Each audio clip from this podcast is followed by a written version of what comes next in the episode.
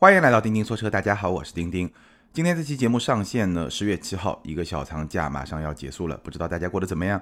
我自己呢，这个小长假非常的忙碌，家里的事儿、公司的事儿还挺多的。那今天咱们聊什么呢？今天我想跟大家来聊一个非常实际的跟用车相关的话题，就是跟大家来聊一聊我自己那辆特斯拉 Model 3 P，我到现在为止已经开了接近一万公里。那我从一个车主的角度来跟大家聊一聊一万公里使用下来的方方面面的体验。这个车呢，我们此前也聊过，但是呢，当时更多的是从一个车评人的角度来跟大家分享。现在呢，我可以从一个车主使用的角度来跟大家聊一些更细节，但是呢，也更实际的问题。那我这辆车呢，是在今年春节之前一天还是两天提的车，到现在为止呢，行驶里程已经是接近了一万公里。我先来跟大家聊一聊我购车，包括说到现在用车的一个成本，这个是很多朋友都会去算的一个基本的账。那我这辆车呢，裸车价是三十三万九千九，然后呢，我选了一个白色的内饰，这个我之前说过，八千块钱。然后呢，我装了一个充电桩，八千块钱。保险呢，第一年是七千六百块钱，所以整个车加上充电桩落地是三十六万三千五。这个价格呢，如果你去买一个汽油车的话，基本上，比如说你要买一个宝马三系的话，其实是会更贵一点的。如果是三二五的话，因为还有购置税啊这样一些费用，所以电车在现阶段它的购置的成本，其实在某些方面还是会有一些优势。那除了说买车阶段之外呢，后期我就干了两件事情。第一呢，就是装了一个玻璃膜，微固的玻璃膜，三千五百块钱。然后呢，换了一个改色膜，不叫换吧，应该说装了一个改色膜。四千六百块钱，我选了一个瓷器蓝的这么一个颜色，就是在蓝的中间加入一些灰色，大概是这么一个颜色，比较低调、比较文雅的这么一个颜色。其实这个白内饰啊，我之前说过，在没有改色之前，黑外观白内饰有点突兀啊。但是改色之后呢，我个人觉得整个的色调，瓷器蓝的外观加上白色的内饰，整体还是会比较的协调。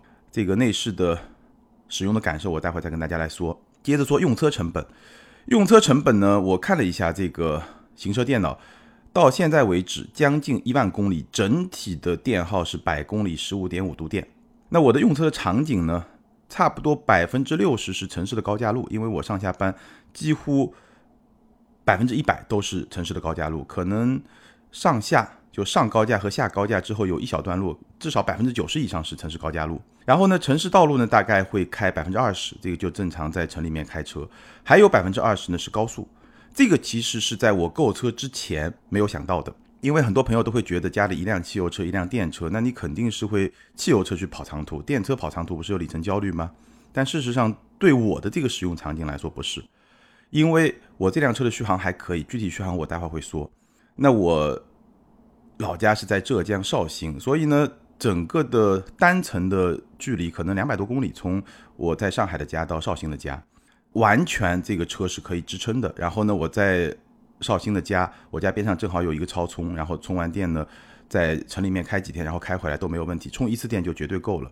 那开这个车跑高速呢，有一个比我那辆宝马更好的地方，其实不止一个地方，有两个地方。第一呢，就是它的成本很低，因为。宝马三系基本上我毛估估啊，一公里的成本在五毛钱，而这辆车呢，我待会儿会说它的成本非常低，差不多五分钱，十分之一的用车成本，那这个 很实在的就能够省到钱。那第二呢，就是这个车虽然我没有选 FSD 全自动驾驶，但是呢，它的 Autopilot 就是 ACT 加上车道居中保持这套系统非常非常的好用，所以跑高速还是会轻松很多。那还有一个相对来说更小的点呢，就是我之前也说过，这个车它的座椅。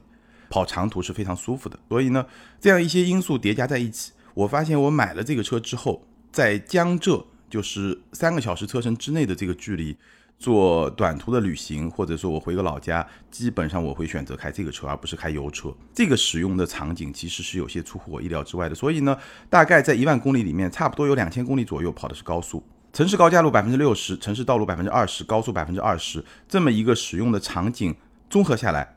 百公里的用电是十五点五度电，那我其实很少用超充，我印象中一万公里下来，我大概超充用了不超过五次，我印象中可能就三四次吧，而且还有几次并没有完全的充满。我基本上是在家里面充电，而且呢，基本上是在半价电的那个时间段来充电。基于这些条件，我算下来每公里的用电的成本差不多五分钱，相比油车五毛钱十分之一，所以这个用车的成本可以说是非常非常低的。当然了，这个也是建立在我自己装了加装的充电桩之后，这个用车成本就会非常非常的低。好，那以上这一块呢，就是比较枯燥啊，就是一个用车包括购车的成本的一个核算。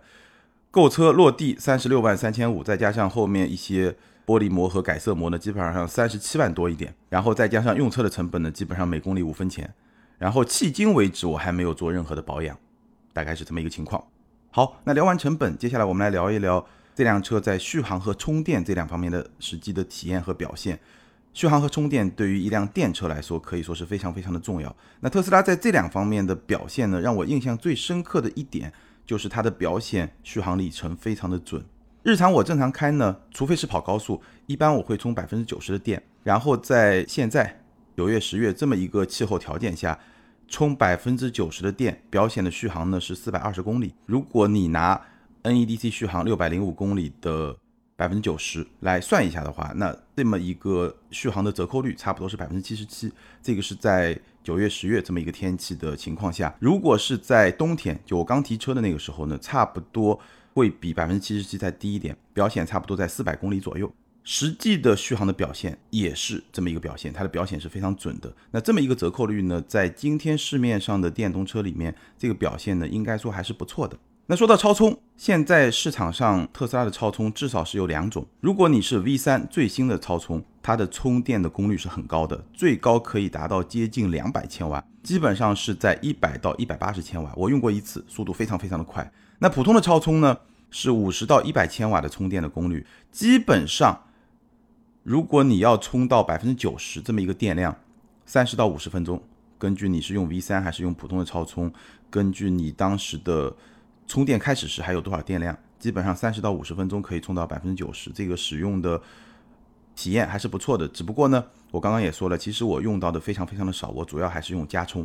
那加充呢，它的充电的功率是十一千瓦，在慢充里面是比较快的，是一个比较快的慢充，基本上要充到百分之九十呢，五个小时左右，这个就非常方便。你回家插上，然后呢定时，我基本上会定到晚上十二点，就是半价电那个时候，哎，这个时候呢。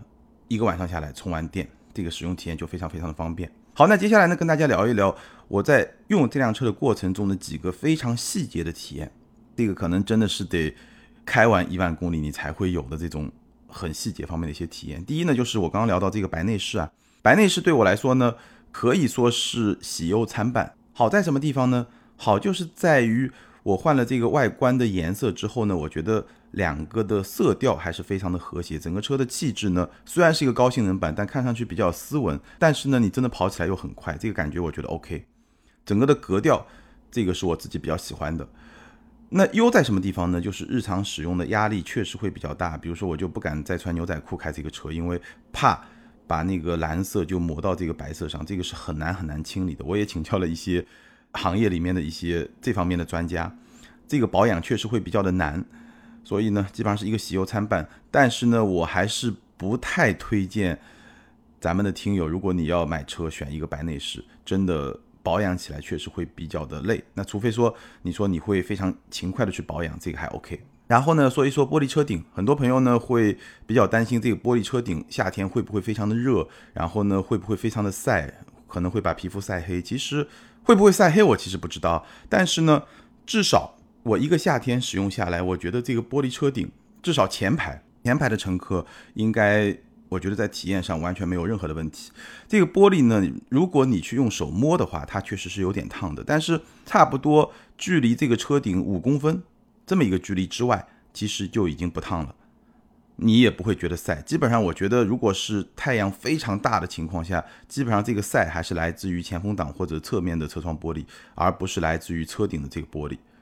所以呢，我觉得没问题，而且没有必要去加装什么遮阳帘，这个破坏整体的设计的感觉，也会破坏你的使用的体验。这个大家可以放心，没问题。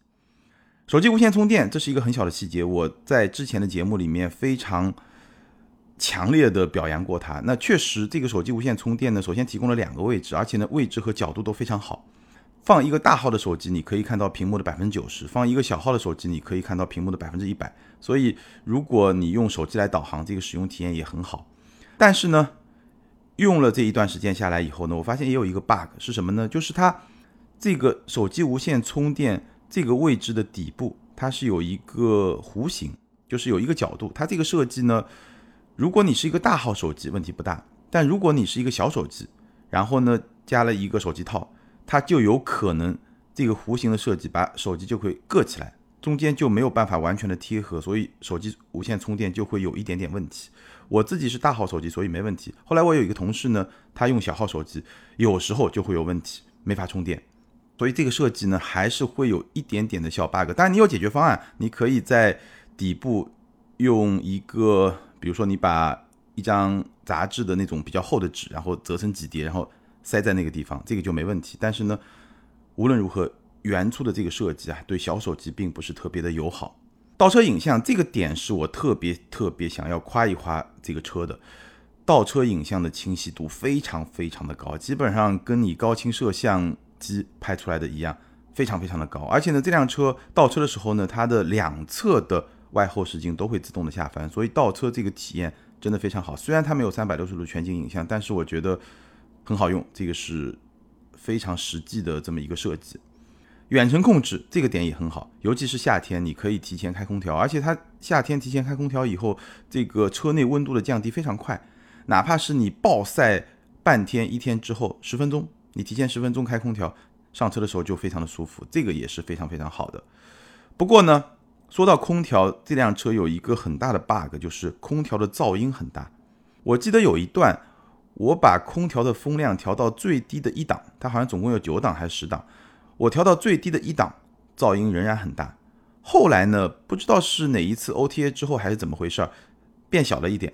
但即便是变小了一点之后，空调的噪音仍然大，仍然是偏大的，明显会比同级别的很多的车空调噪音会更大。尤其是因为它发动机没有，所以没有发动机的噪音之后呢，这个空调噪音大就会显得更加的明显。这个是我使用过程中一个不太爽的地方。好，那我们接下来说说它的车机。这套车机呢，简单来说，我可以给它打七十分。优点是什么呢？首先屏幕足够大，而且这个屏幕的清晰度很高，所以你看着还挺舒服的。再有呢，它的整个车机的逻辑是非常清晰的，所以很容易上手。而且呢，日常使用你很轻松就能找到自己想要的这个东西在什么地方，这个是很好的。再有呢，它的基本功能也是 OK 的，基本的功能。导航啊，娱乐啊，这些都没有问题。缺点是什么呢？缺点第一呢，就是这个导航，这个导航好像用的是一个腾讯的导航。首先，导航的路线不可选，你一般用百度或者高德，它至少会给你三条路线自己选一选。这个车不行，只有一条路线不可选，而且呢，它默认的这个路线呢也不理想，经常会有 bug，所以这个导航是不好的。这个也反衬出来，它这个手机无线充电这个位置啊很重要，因为很多时候要么就开两个导航，要么就用手机导航。这个导航呢不是特别可信，除非你对这个路线自己大概有个认知的情况下可以用。还有呢就是语音识别的准确率不高。最近有一次 OTA 升级之后呢，其实好像是有所改善，但整体上来说呢，语音识别的这个准确率相比今天市面上最优秀的车机来说的话，还是有明显差距的。还有一点呢，就是它支持第三方的 APP 不是很多，它必须要官方把它放进去，你不能说自己去下载一个，所以支持第三方的 APP 呢并不算很多。所以呢，整体来说，我觉得这个车机呢就是一个七十分的表现。相比市面上绝大部分的传统的车机来说呢，确实是让人耳目一新，体验非常的好，而且屏幕确实很大。但是呢，从功能的丰富性，包括本土化的适应性的角度来说呢，相比一些最优秀的中国品牌的。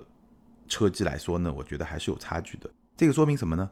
说明特斯拉作为一个美国品牌，或者更确切的说，作为一个加州品牌，在某些方面在中国市场还是有一些水土不服。比如说在车机这些方面，那这个点呢，可能也是中国品牌的机会所在。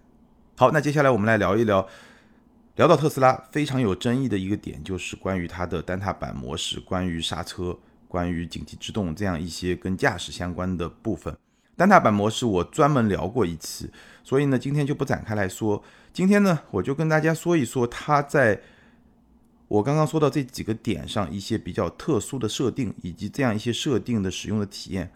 我今天要聊到的这些东西，你也可以用它跟别的一些电动车，包括新能源汽车来做一些对比。首先说单踏板模式，单踏板模式我个人是喜欢的。我现在开这个车，百分之九十以上的使用场景都是用的单踏板，而且呢，确实日常的驾驶你习惯了以后非常的轻松，真的你一个脚放到一个踏板上就能够很好的去操控这个车。然后呢，说说它的刹车，特斯拉的刹车的设定跟很多的电动车是不一样的。特斯拉的刹车的设定呢，它是用电门来控制动能回收。然后呢，用刹车踏板来控制机械的刹车。我们知道，有动能回收的这些车，它的刹车力其实是来自两部分。第一部分是来自电机的反转，也就是动能回收。那第二部分呢，来自于机械的这一套刹车系统。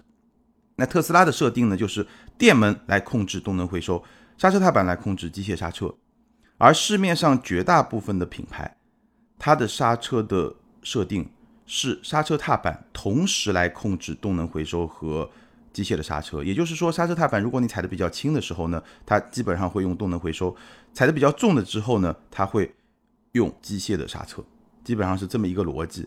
那两种逻辑呢各有各自的拥趸，有些朋友可能会喜欢特斯拉的模式，有些朋友可能会喜欢大部分别的品牌的一些模式。那我的理解啊，这两种模式各有各的优点，各有各的缺点。特斯拉的模式呢？控制逻辑非常的简单，因为两套系统分别用两块踏板来控制，所以呢，它的设计也会很简单，制造也会很简单。还有一点呢，就是特斯拉的这套模式，它在驾驶习惯上和单踏板模式是强绑定的。虽然特斯拉的这种刹车的设定，它不必然是要用单踏板模式，它也可以给你不同的选项，要不要用单踏板模式，或者说动能回收力度是强还是弱，就像更早的时候特斯拉所做的那样。但是呢，这套模式它天然的会倾向于让你去用单踏板模式，这个是它这种设定的一个特点。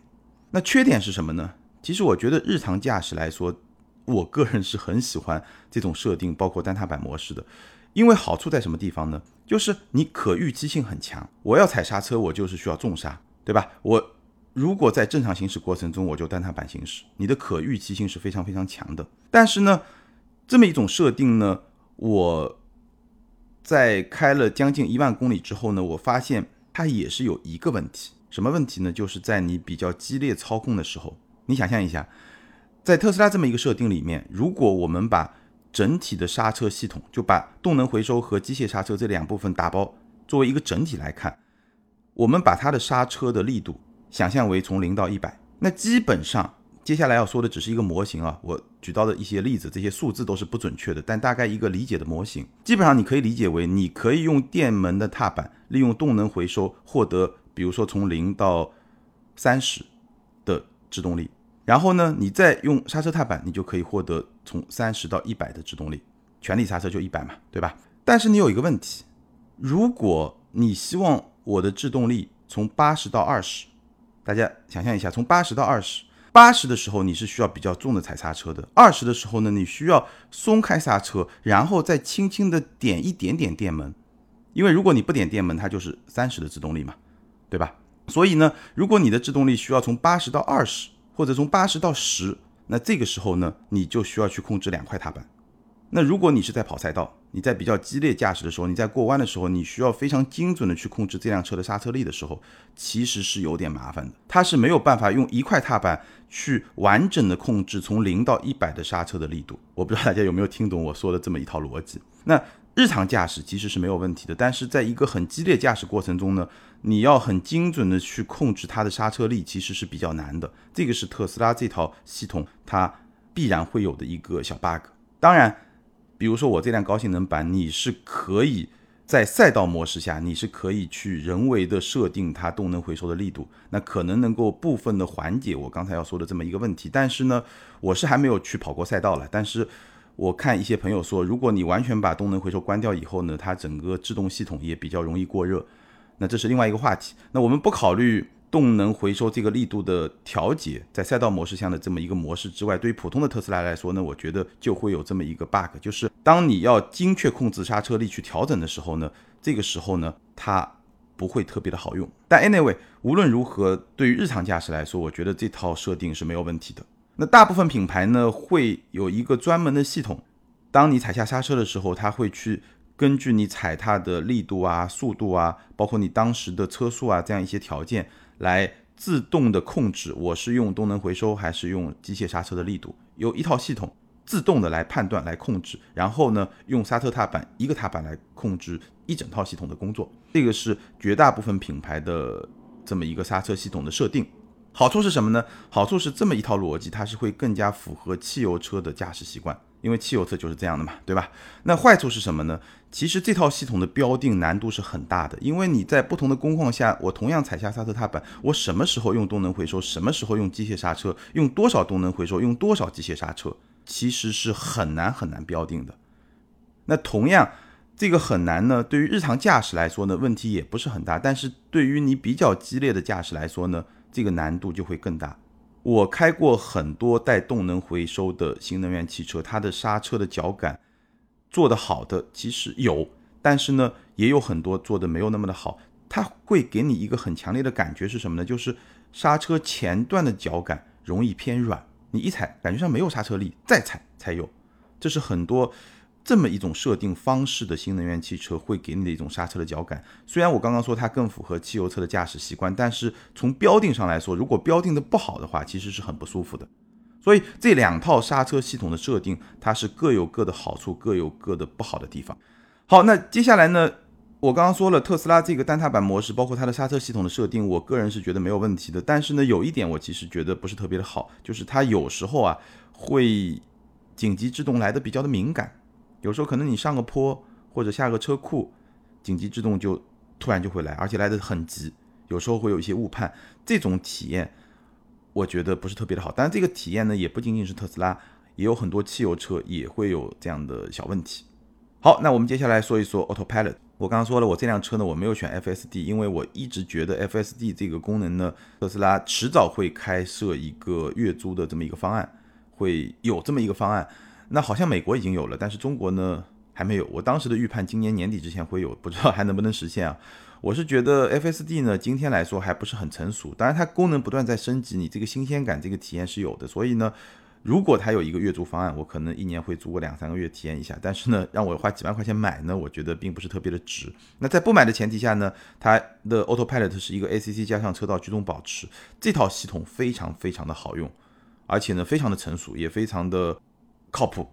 所以基本上我开高速的时候呢，还是会经常用这套功能，整个的驾驶的疲劳度是会有明显降低的，这个是不错的。那最后呢，说一说 OTA，OTA 呢基本上一万公里差不多。我开了，我想想啊，八个月吧，从二月到现在十月份，八个月吧，大概有三到四次的 OTA。这个每一次的 OTA 呢，我觉得还是会有一些小惊喜。它有时候会调整一些 UI 的设计啊，包括最近一次它加了一个洗车的模式啊，就是在洗车的时候，它会自动把相关的设置都调整好。包括这一次电量和续航显示的快速的切换，以前呢需要进入到一个菜单里面去切换，现在呢直接按一下那个图标。就在外显的地方，那个图标一按就能够切换，你是续航多少公里，还是电油百分之多少？这样一些细节的提升，我觉得这个相比传统汽车来说是有优势的。因为虽然这个变化没那么大，但是呢，你还是能够感受到变化。这种感觉就好像你这个车始终是保持在一个比较新的状态。这个有点像手机，你去升级一个系统，还是会给你一些小小的惊喜。所以 OTA 这个东西呢，我觉得未来应该也是所有汽车都必须要去标配的这么一项功能。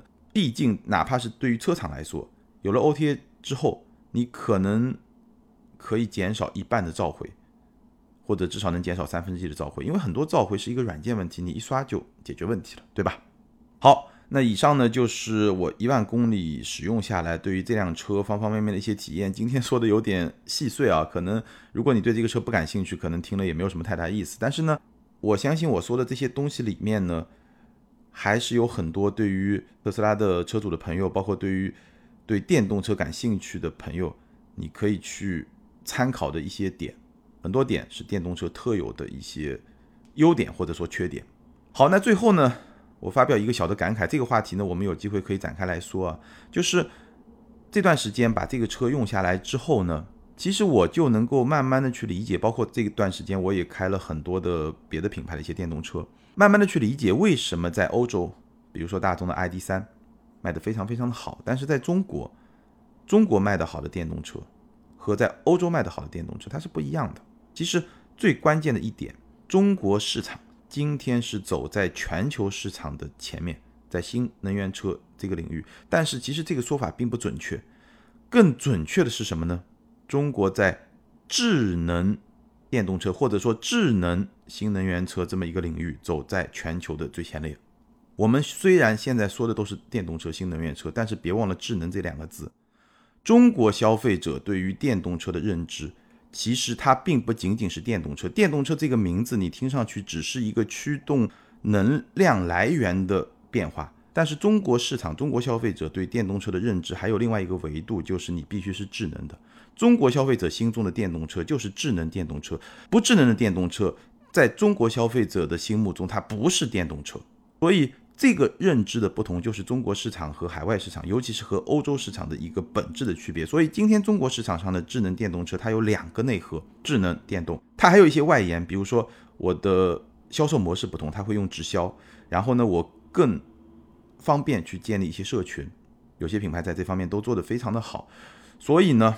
其实特斯拉是一个美国的造车新势力，它同样在做智能，它电动也做得很好。然后呢，它是直销，而且可以说是汽车领域直销模式的一个开创者。当然，它在中国社群这一块做的并不是很好，但是呢，它有很多自发的社群，其实也还不错。所以呢。好的电动车在中国市场要能够做起来，你一定是要把这些内核和外延都能够做得不错，才能够去对传统的汽车有更强的颠覆性和取代性。好，这个话题呢，我们找机会展开来再跟大家来说。今天呢，只是埋下一个伏笔，也是我分享我使用电动车一万公里之后一个很直观的感受，从车主的角度来说，一个很直观的感受。好，以上就是今天节目的全部内容。那关于这个话题吧，或者说你自己对于电动车的一些体验，你有什么样的想法？欢迎在评论区留言，和更多的听友和钉钉来进行交流和互动。我相信很多电动车的车主，你用不同品牌的车，但是都会有一些很真实的体验。这个体验可能跟你在网上刷多少抖音视频、看多少车评都是会不太一样的。那有什么样的体验？欢迎留言和我来交流互动。好。那接下来呢，我们来看上期节目的听友留言。上期节目咱们聊的是两款大众蔚蓝和揽境，ID 是小文 Travel Later。这位听友他说听了这期节目很有感触，因为几个月前公司刚刚买了这台大众揽境，正如音频里面所说的，动力和操控的确非常普通，甚至比同级别竞品要差一些，比如福特的竞品车型。但是空间是真的大，特别是补充一点，中间一排可以几乎放倒。这样跑长途的确是舒服。这个节目对于选车、买车和热爱汽车的人应该很有帮助。希望节目越办越好。感谢这位听友的分享和祝福。那确实，揽境的第二排这个是没得说。这辆车呢，就是我上期节目说的静态 GOE，动态非常一般。好，下一位听友，ID 是手捉狼下划线 NB 爆下划线再 B 长。这位听友他说，既然是旅行车，就要考虑适应旅行途中的不同路况，底盘不能太低，要考虑到。非铺装路面的通过性，而不是为了好看一味的凹造型。旅行车就是既有 SUV 的通过性，又有轿车的操控性和舒适性。不知道丁丁老师怎么想？